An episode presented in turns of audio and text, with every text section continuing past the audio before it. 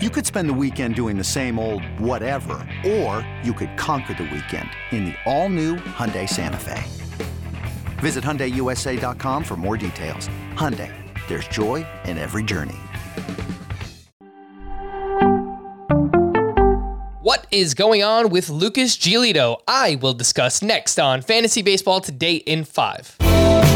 Welcome into FBT in 5. As always, make sure to follow and stream us on Spotify. Today is Thursday, June 23rd. I am Frank Stampfl and I'm all alone because I'm having connection issues. So I will walk you through this. Let's talk about Lucas Giolito, who looks like he is broken. He gave up seven runs over five innings pitched against the Toronto Blue Jays 14 hard hit balls allowed in this one over his last five starts, a 9.64 ERA. The walks, the home runs are up. That is a recipe for disaster. He is allowing a lot of hard contact this season. His barrel rate is in the sixth percentile. I found a quote after this start, and this comes from the Chicago Sun Times. Lucas Giolito has tinkered with mechanical adjustments during this stretch and said progress has been made, but there is no sign of it in the results. Location and stuff have both been subpar, and here's what Giolito had to say, quote, "It's a combination, leaving too many pitches middle, just got to figure it out." That's it.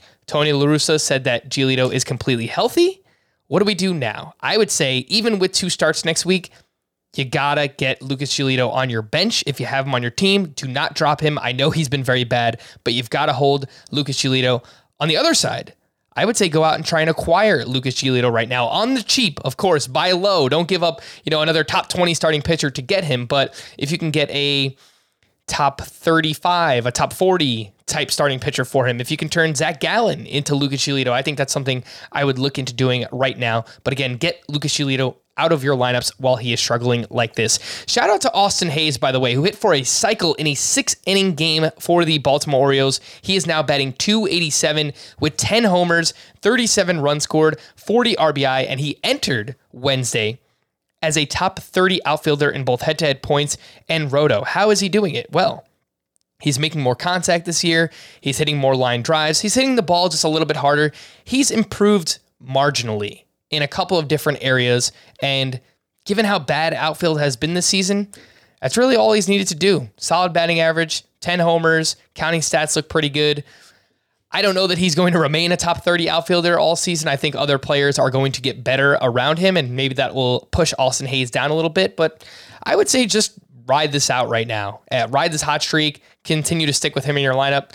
You can try to sell high, but I don't know that there's going to be many takers on Austin Hays.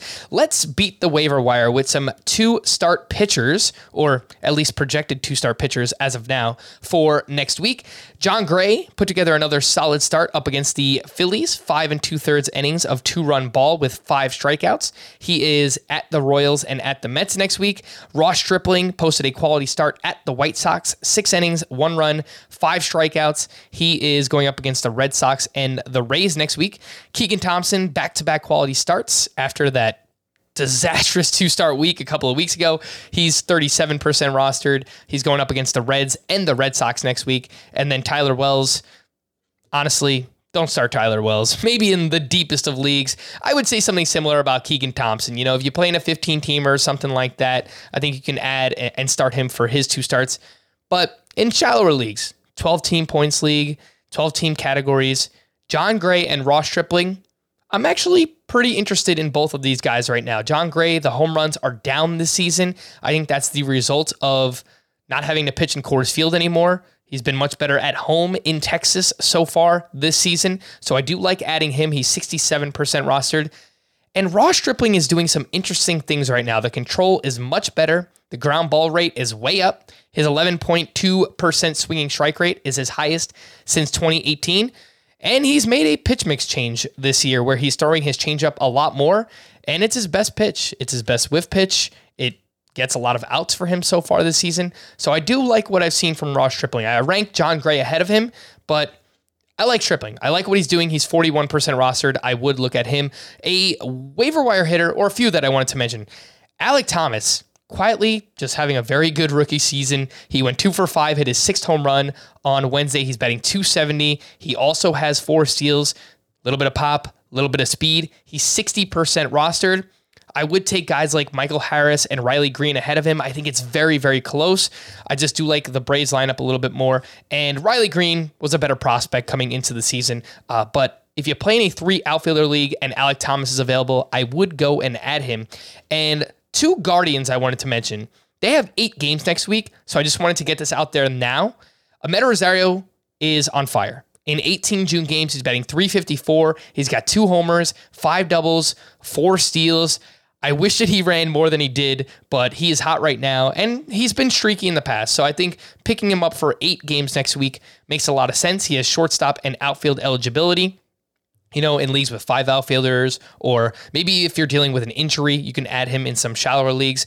Oscar Gonzalez is the other one. He went two for five, hit his second home run, and he's kind of a physical freak. 91st percentile max exit velocity, 92nd percentile in sprint speed so far this season. He is 24% rostered, and as I mentioned, eight home games next week in five outfielder leagues want to make sure that you have Oscar Gonzalez on your team. For more extensive fantasy baseball coverage, listen to the Fantasy Baseball Today podcast on Spotify, Apple Podcasts, Stitcher, your smart speakers, or anywhere else podcasts are found. And thanks for listening to Fantasy Baseball Today in 5. We'll be back again tomorrow morning. Bye bye.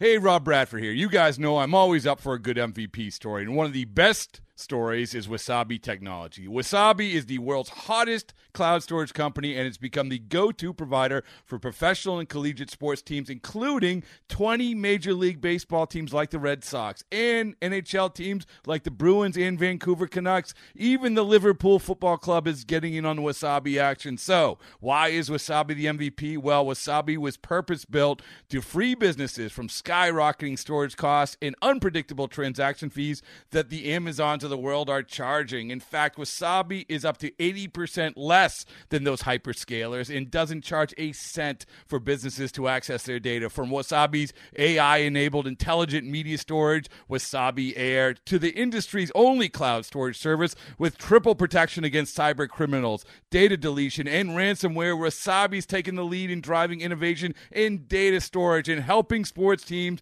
to unleash the power of their data. Wasabi, another Boston based championship team.